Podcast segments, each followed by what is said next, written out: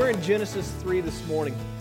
And we ended up last time um, talking about the serpent, uh, the serpent really enticing Adam and Eve, both of them, and with the idea that they would become like God if they ate from the, the one tree that God told them not to, or, or one of the two trees that God told them not to. And of course, they, they do exactly what we tell them not to do because they're all two year olds, right? Uh, yeah, yeah, if you've been around two year olds, you understand what I'm saying. You go, you know, I tell my son Grayson, no, no, no, no, no, get down off the chair. And he just looks at me and smiles, you know. Uh, and that's what Adam and Eve did. You know, they were enticed, they were, they were challenged, and they accepted the wrong challenge here. And, and God, is, God is around looking for them. And, uh, you know, he asks, uh, he asks them, what happened? And of course, they start the blame game, right? We, we love to do that. We talked about that a couple weeks ago, where we blame everybody but ourselves. It, it's, it's very, uh, very different in our society when somebody says, you know what, I did that, I messed up, and, and I shouldn't have done that. Uh, how many times has that happened lately? You know, and uh, you know, usually we, we try to blame it on this or that or life. You know, life just got me, and you know, I'm, you know, we try to blame it on everything. But it says here in verse nine, but the Lord God called to the man. Where are you? He answered, I heard you in the garden, and I was afraid because I was naked, so I hid. And he said, Who told you that you were naked? Have you eaten from the tree that I commanded you not to eat from? And we talked a couple of weeks ago about how, you know, this isn't like God going, Well, well, where are you? This is God going, I know what's going on, so what, you know, hey, where are you? You know, kind of, you talk to a child and, and, and so forth, and you know exactly what they've done, but you're giving them a chance to admit. You're giving them a chance to engage here. And this is what God's doing. It's not like God's going, I don't know what's going on.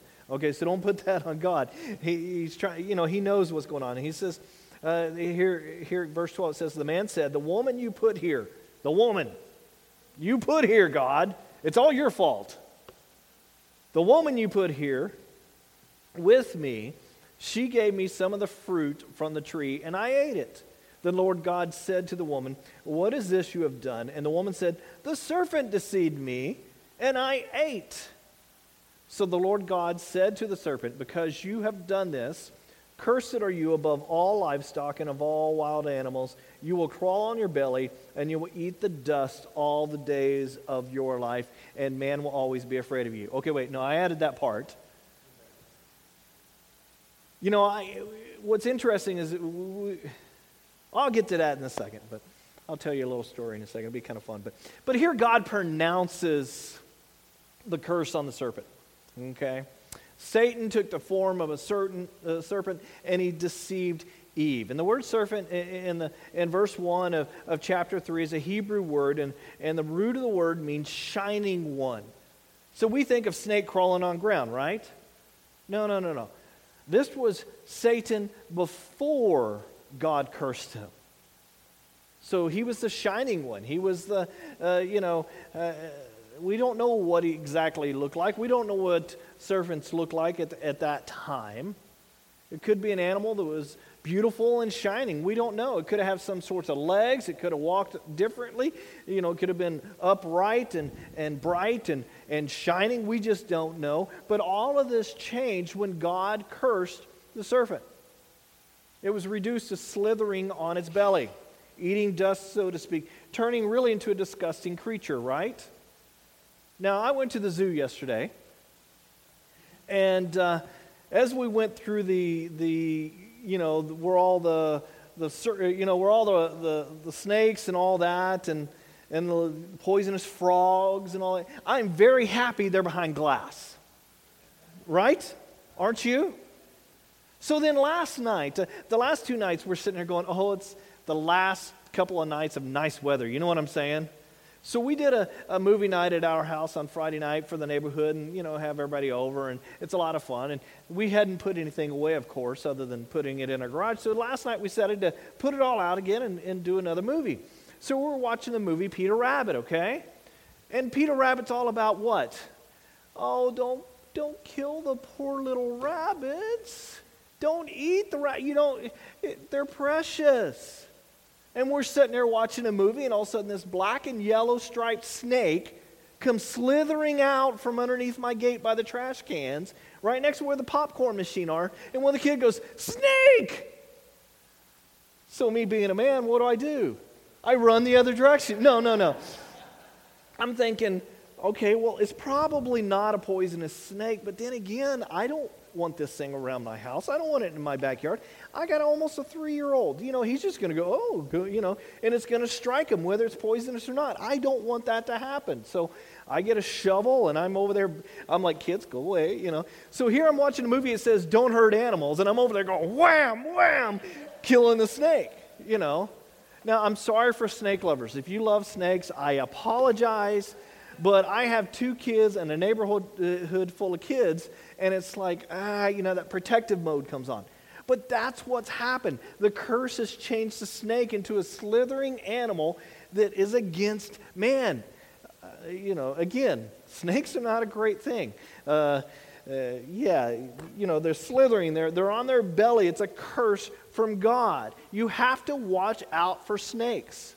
A couple of weeks ago, I also read an article where a man saw a snake in the middle of the road and he swerved in Alabama. And he thought it was a king snake, okay? So he gets out and he goes, "Oh, my brother's loves, you know, my brother loves snakes, so so let me let me catch it for him." The problem was it was a coral snake. Okay? Deadly snake, one of the most venomous, you know, snakes in North America. So he grabs it by the tail, it whips around and bites him on the head, uh, hand. And then it bit him two more times. So now the snake is bit him three times. He's fighting for his life. If, you know, man, if he lives, he's in a hospital.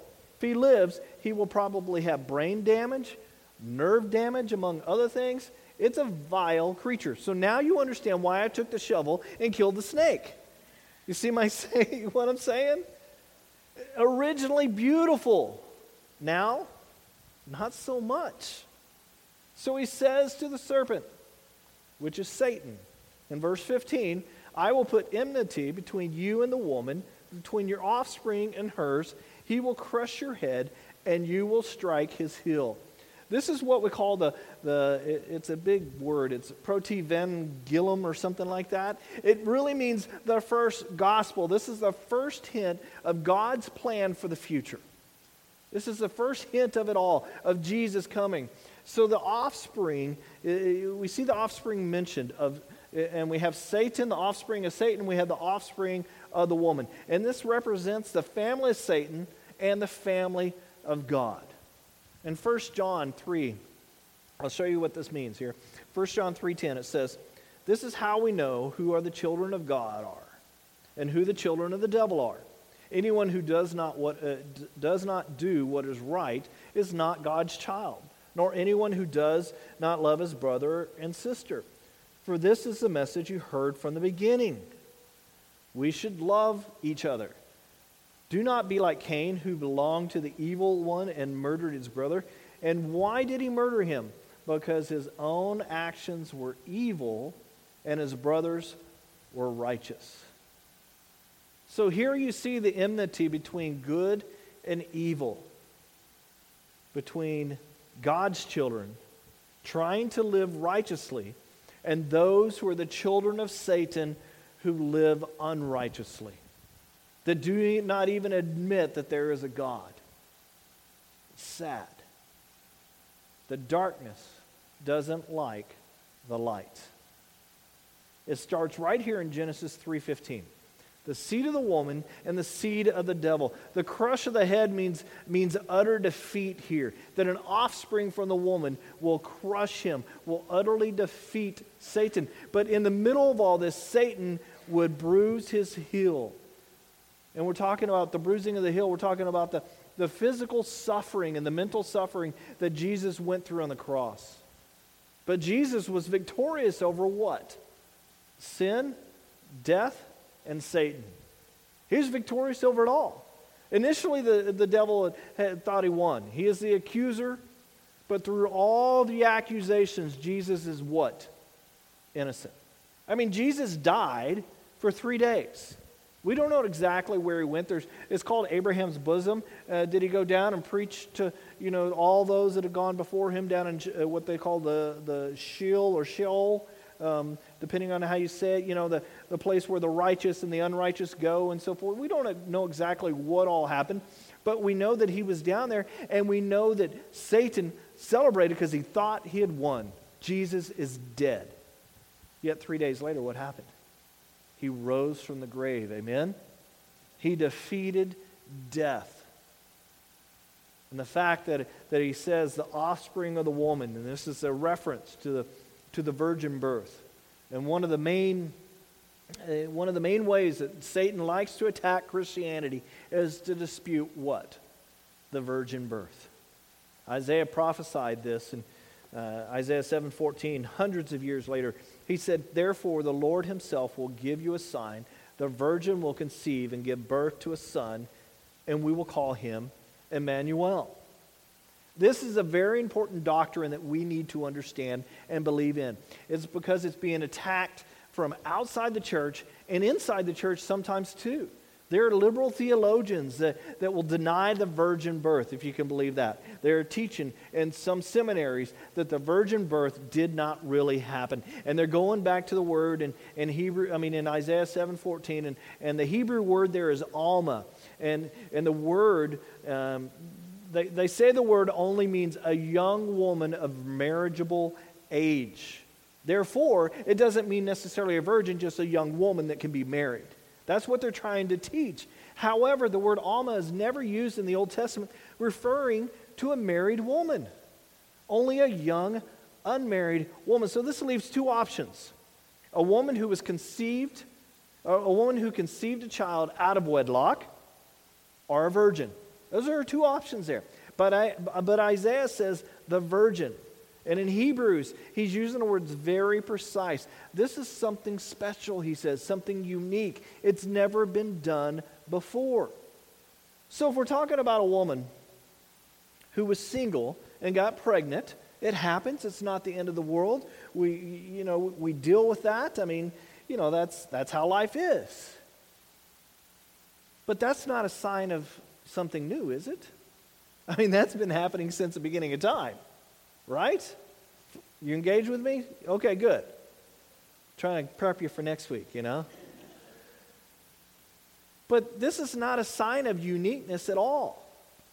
I mean, that's immorality. It's a forgivable thing, but it's clearly not what, not what Isaiah was talking about. Now, when Matthew in, in Matthew 123 quoted from Isaiah 724, in the Greek, he chose the word parthenos. Parthenos. It actually means, without exception, every time it's used, virgin. So anyone who attacks the virgin birth is literally, biblically incorrect. I don't care if you're teaching in seminary or not. You're biblically incorrect. And why is this so important? Because it's an essential doctrine for us. If Jesus was virgin born, then he could lead a, a sinless life. If he wasn't virgin born, then he wasn't born sinless. Because the sin, the Bible says, is passed from the father to the child in the Bible. It's the way it is. It goes on, it says, verse 16 To the woman he said, I will make your pains in childbearing very severe. Thank God we have medicines nowadays, right? Now, I'm not going to go through all that but I know it still hurts. Don't get me wrong. I'm not trying to say that. But man, imagine back then with no pain meds, okay?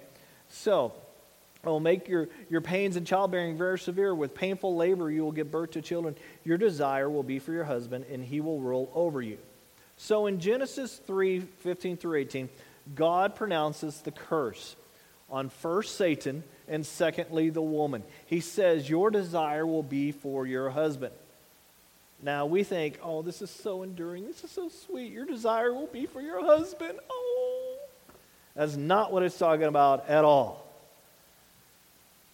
You know, we think, oh, she just doesn't want him gone too long. Hurry back, honey. But that, that's not a curse.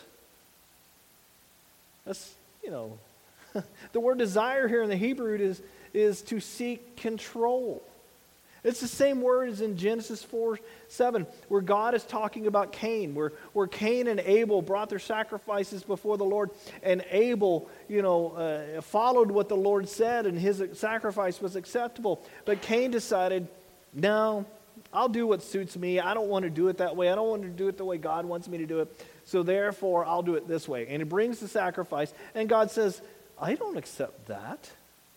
God tells him, he says here in Genesis 4 7, he says, If you do what is right, will, will you not be accepted? In other words, the sacrifice. But if you not do what is uh, but if you do not do what is right, sin is crouching at the door. It desires to have you, but you must rule over it. God is simply, uh, simply saying to him, Sin is going to seek to control and dominate your life. Now, any of us ever experienced that? See what I'm saying? Sin is out there ready to seek and to control and dominate it. And we are not to let it. We're supposed to fight back. And how are Christians supposed to do this? We're not supposed to allow sin to control us. How are we to do this? With the power of the Holy Spirit. When we accept Jesus, we get this extra power in us. And unfortunately, some of us leave that inside of us and we leave it dormant. And it just sits there. Oh, it may be beautiful, but it's never really active. We need to activate the Holy Spirit in our life because by the power of the Holy Spirit, we can hold off sin. Now, that should get an amen somewhere. Thank you.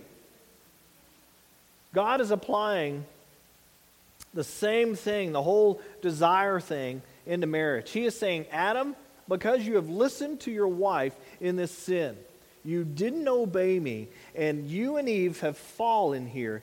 The way things have been up to this point are now going to be different. In verse 17, he says uh, to Adam, he said, Because you listened to your wife and ate fruit from the tree about which I commanded you, you must not eat from it. Cursed is the ground because of you. Through painful toil, you will eat your food, or eat food from it all the days of your life. It will produce thorns and thistles for you, and you will eat the plants of the field. By the sweat of your brow you will eat your food until you return to the ground, since from it you were taken. For dust you are, and to dust you will return. So, no, not only does Adam need to work for, for their food and provide for the family, he also has his marriage affected, his relationship. She will want to dominate and control him. But God also says to the man later in the, in the scriptures, you are responsible and you are going to be held accountable as the head, uh, held accountable as the head of your family. So now we see problems creep into the marriage. God set it up for a man to be in charge of the family. So there's conflict in marriage. It doesn't matter how we feel about this. Okay? I mean, some men are so docile, they just let, you know, whatever you say, honey. Okay? And some men are so dominating, they never take what the, what the wife says into account. It doesn't really matter how we feel about this, it's how God set things up. God ordained marriage and the man is supposed to be in charge of the family. Now, we've talked about this. We've talked about what it means to be in charge of the family, okay? It doesn't mean ignoring your wife. It doesn't mean dominating over every little thing. It doesn't mean uh, what you say goes always. It doesn't mean those things. And definitely doesn't mean physical contact and, you know, I'm just going to, she doesn't listen to me. You know, no, no, absolutely not. Uh, God ordained man, uh, marriage. It's supposed to mean strong leadership and godly control over the, fa- uh, over the family, not overbearing, not rude, not, not consulting your wife. We are living in a very confused world. And it's hard to talk about God's, uh, the, you know, the, the roles He's given us because everyone starts to freak out. But we stick to the Word of God and we follow what God desires, then it all works out the way it's supposed to. But if we fight God, what does it become? Really difficult. We see this battle waging in our world today, in our society. The fall and the curse brought a lot of difficulty into society, a lot of problems. A godly Christian marriage is, is the only marriage that represents how God designed us.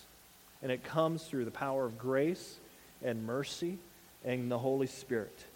And when a person gives their, their heart to Christ, we become a new creation. And we live in our marriage in this new creation. And it becomes a strong, unbelievable marriage that can be an inspiration to other people. Unfortunately, nowadays, as I've talked to uh, different people, I get to know different uh, people, you know, it, it's, it's odd nowadays to say, oh, you just celebrated your 50th wedding anniversary? You know, my wife and I, we're coming up on our 25th wedding anniversary. And, and, it's sad to say that there's many marriages that don't last that long because we've decided, no, I'm right. They're wrong. And there's, I know there's a lot of nuances in there, but it's one of our major problems in marriage. We're so concerned about how the other person is doing in our marriage, how the other person should change. Have you ever thought about that? Man, if, if my wife would just not do this. okay, let me flip that over. I got a lot of looks. If my husband would just do this or not do this, and we think, oh, well, if they would just do that, it would solve it all. Hmm. Well, guess what? God is not really concerned about your spouse in a sense. Now, He is. God's concerned about both sides. But when it comes to you, God's saying, don't focus on them, focus on yourself. He's concerned about how you act in your marriage.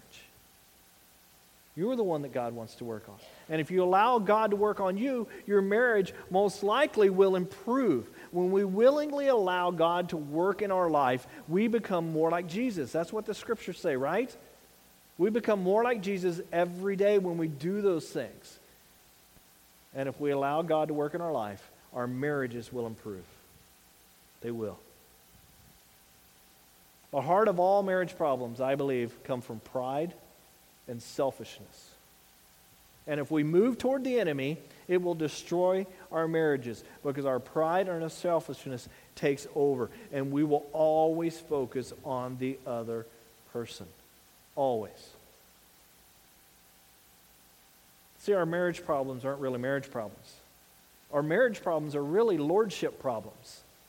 We have a problem following our Lord. We have a problem becoming a Christian and saying, I'm going to follow God, and we have a problem with that, and that's reflected in our marriages. And if we act toward our spouses like God told us to act, our marriages would be a whole lot healthier. And you can only do your part. You follow the Lord, then allow the Lord to deal with your spouse. See, the devil knows how to push our buttons. Actually, a lot more than our spouse knows how to push our buttons. He knows how to divide us.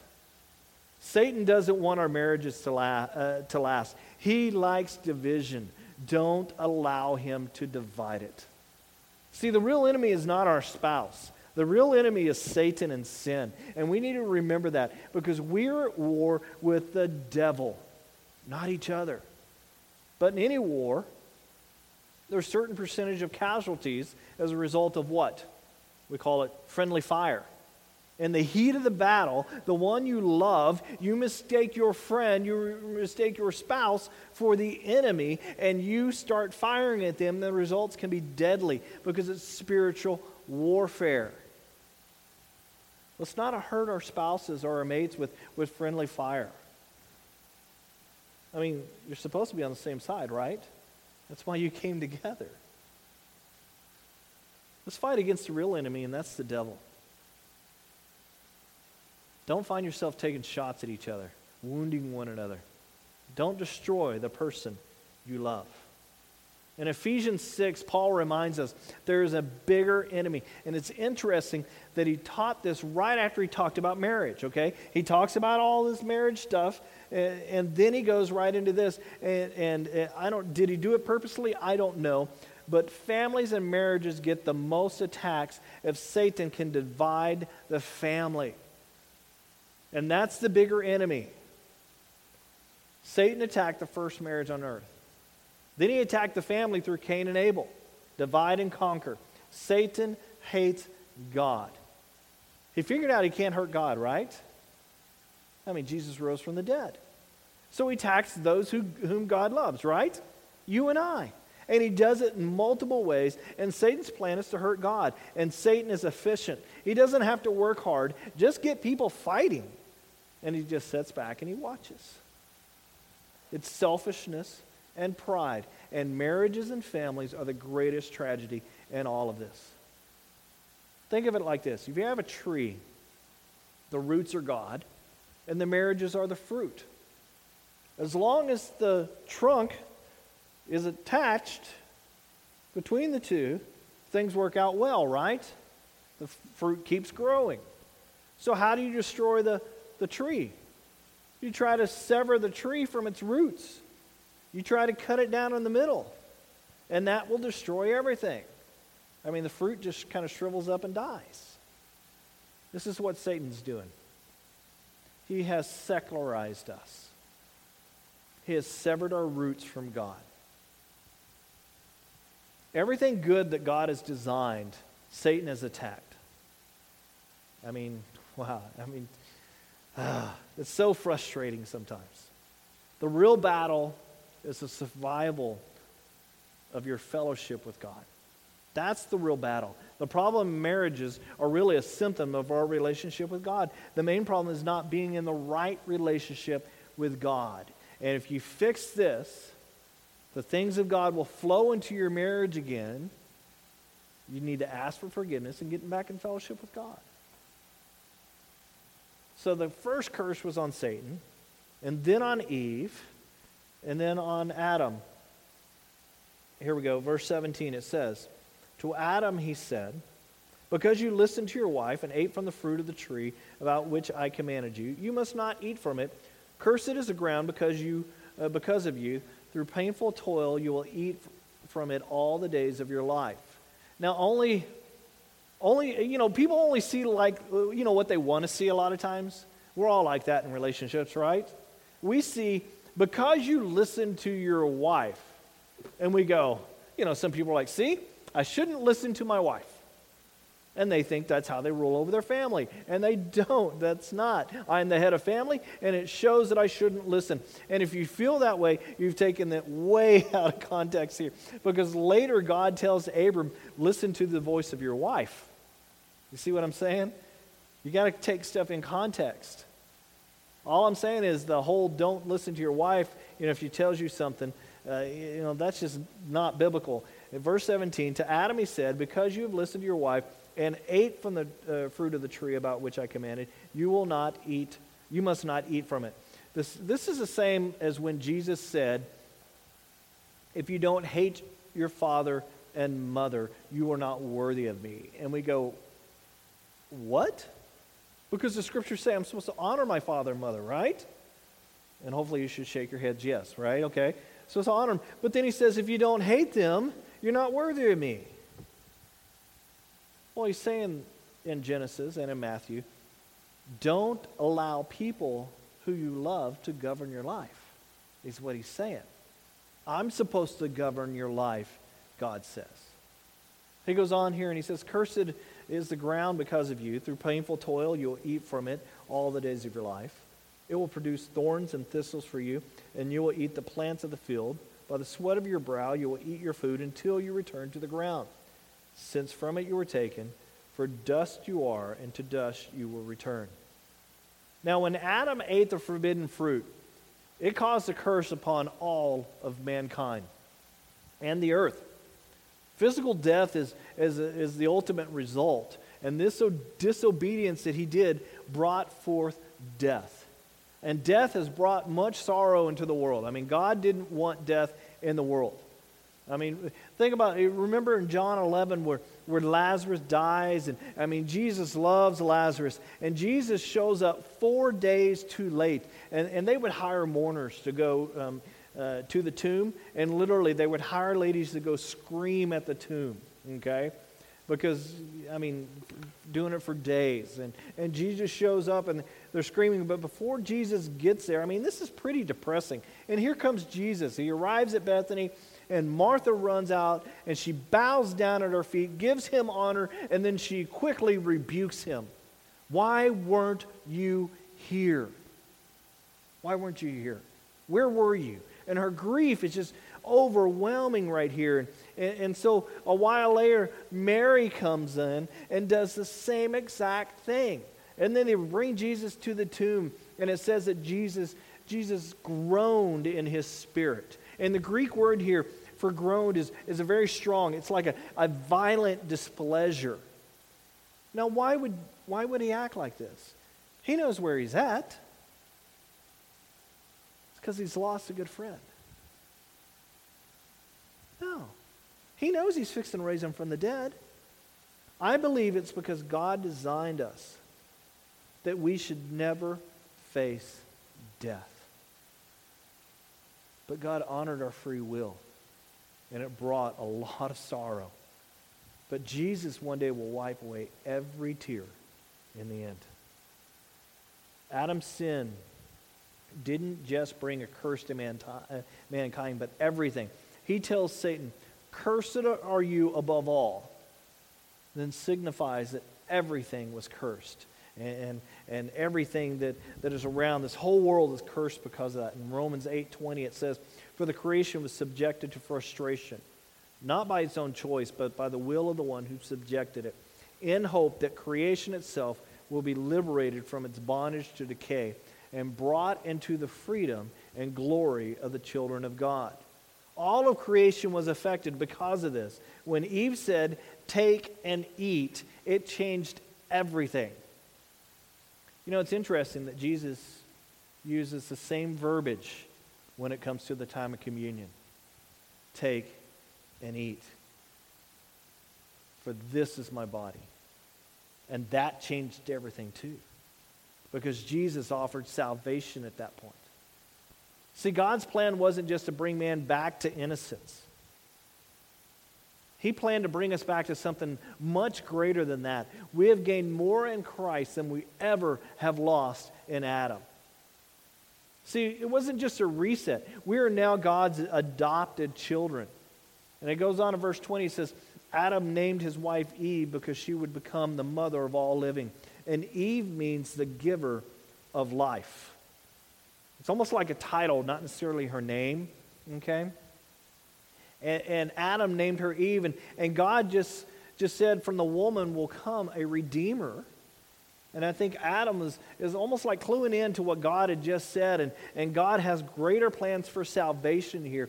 In verse 21, it says, The Lord made garments of skin for Adam and his wife and clothed them. And we talked about this last time, but so I'm not going to go back into it a lot, but I do want to say there's only two religions in the world. In a sense, a religion of leaves and the religion of skins. Okay, so follow me here. Leaves represent a religion that, that works, you know, our works, our hands, have to do to cover ourselves. In other words, to get salvation, to, to get redeemed, to, to get back to where I'm okay around other people, I have to work at it. But what did God do? He brought a substitute to cover our, sh- uh, our, our guilt and our shame that we had before God. He killed an animal right there. And basically, almost like saying, You both should die, but I'm going to kill this other animal. And he killed them in, in their place. And God used that skin. Now, I don't know, did God leave it out for a few days? I don't know if God did the tanning stuff for the, you know, the animal hide instantly or if he left it out you know, so for so many days, and Adam and Eve, every time they walked by that area, you know, maybe God come down and walk with them like He did every night, and He brought them by that, uh, you know, that area as a, that skin tan. I don't know, but I do know that He covered them. He covered them through death. God did all the work. I don't think God said, Hey, can you give me a hand in doing this? Think he did all the work. And it was a gift from God. And it was a foreshadowing of what would happen. In Isaiah 61:10 it says, "I delight greatly in the Lord. My soul rejoices in my God, for he has clothed me with garments of salvation and arrayed me uh, arrayed me in a robe of his righteousness." Hmm. Goes on in verse 22 and it says, "And the Lord God said, The man has now become like one of us, knowing good and evil. He must not be allowed to reach out his hand and take also from the tree of life and eat and live forever. So he says that man has, has become like one of us. And who is God talking to here? He's talking to himself. Okay? This is the same as when he said, Let us make mankind. The us is the Father, Son, and Holy Spirit here. Angels didn't create. So he's talking to himself, the Father, Son, and Holy Spirit. The man has now become like one of us, knowing good and evil. Eve thought this was a good thing. This is why she took a bite, you know, out of the, we call it an apple or whatever it was. And it happened just as the devil said it was, uh, would. Her eyes were open to good and evil, her innocence gone. And this is God's standard here good and evil. And we should know the difference. And it's interesting that Satan is now attacking that, where good is now evil and evil is now good in our society. Things that, that once were, were not acceptable are now acceptable, and people look at us as crazy people when we go, no, no, no, no, that's not right for society.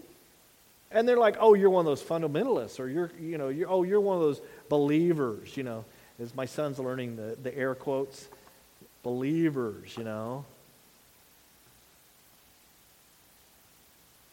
Everyone does what's right in their own eyes today. And that's where we're at. It goes on and says, He must not be allowed to reach out his hand and take also from the tree of life and eat and live uh, forever. So God made a tree, a, a, tree called the tree of life. You know, He created a tree that bears a, a fruit that's eaten that, that will somehow sustain the body indefinitely or for a period of time. We're not really sure. He talks about it again in Revelations uh, 2. He says here, whoever, whoever has ears, let them hear what the Spirit says to the churches. To the one who is victorious, I will give the right to eat from the tree of life, which is in the paradise of God. So there, you know, what he's talking about here is the eternal Jerusalem at this point. The tree of life is actually going to be there. And in Revelations 22, talking about the eternal state here, John's kind of vision he had of heaven, it says here, then the angel showed me the river of uh, the river of the water of life, as crystal is clear, flowing from the throne of God and of the th- uh, of the Lamb, down in the middle of the great street of the city. On each side of the river stood the tree of life, bearing twelve crops of fruit, yielding its fruit every month. And the leaves of the tree are for the healing of the nations. No longer will there be any curse. So the tree of life is something bigger that we don't completely understand. It has healing properties that possibly keep us alive, eternally young. I'm not sure. But, you know, the, you have the 12 tribes of Israel and you have the 12 different types of fruit and all that. You know, I don't know exactly what it means because we don't have all the information. All I know is it's something that's very important. Verse 14, it goes on, it says, Blessed are those who wash their robes, that they may have the right to the tree of life and may go through the gates in the city. And the washing of the robes, that's talking about accepting Jesus into the life. So let's finish up in verse 23 and 24. It says, So the Lord God banished him from the Garden of Eden to work the ground from which the Lord had taken, had been taken, uh, he had been taken. After he drove the man out, he placed on the east side of the Garden of Eden cherubim and, flaming, and a flaming sword flashing back and forth to guard the way to the tree of life.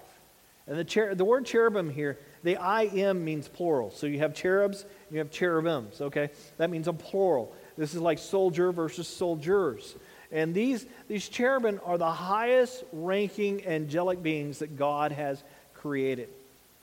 So there's at least two or more at the entrance of the Garden of Eden to keep Adam and Eve from getting back into the garden so they don't eat from the tree of life and live in this fallen condition forever. If all God was trying to do was keep Adam and Eve out, would he need like the special forces angels to be in charge there? No. No, he wouldn't. I mean, these guys were the best of the best. In fact, in Hezekiah's day, eh, eh, Hezekiah eh, said that God sent a lower angel, okay, not the top of the top, and he wiped out 185,000 Assyrians one night after dinner. One. Okay? I mean, these are tough creatures. God protects the tree, I think, to keep Satan from getting in. He doesn't want that tree destroyed. He guards the way to the tree of life. We're not exactly sure what it's all about, but if Satan could destroy the tree of life, then I think that death couldn't be defeated. Mankind would have been subjected to, to death for, for that point forward. And this is part of the way that, that God is showing a way back for us, and He guards it with cherubim. We see the mercy of God right here. Man has blown it completely. He literally, the word there, when it says he drove them out, you know, drive them out of the, you know, uh, it says there, he, uh, what he, uh, drive Adam out. He literally, like, drive is a tough word. That, that means like, you know, somebody, you know, kicking you out, like they're following you, just kicking you, you know? I mean, that's a tough word there. But we see the mercy of God here. He protects the tree of life because someday it's going to be needed, and it comes from the Redeemer. And the tree of life is part of the plan in the end. And the cross of Christ provides a way for us to enjoy that tree of life because we are covered. Our robes, we, we put on the robe of Christ, so therefore we can enter into the New Jerusalem with Jesus and enjoy the presence of God. And that is a great thing. So I think that's, uh, I've gone too uh, over time for today. So why don't we stand and, and the worship team will come and we will finish up.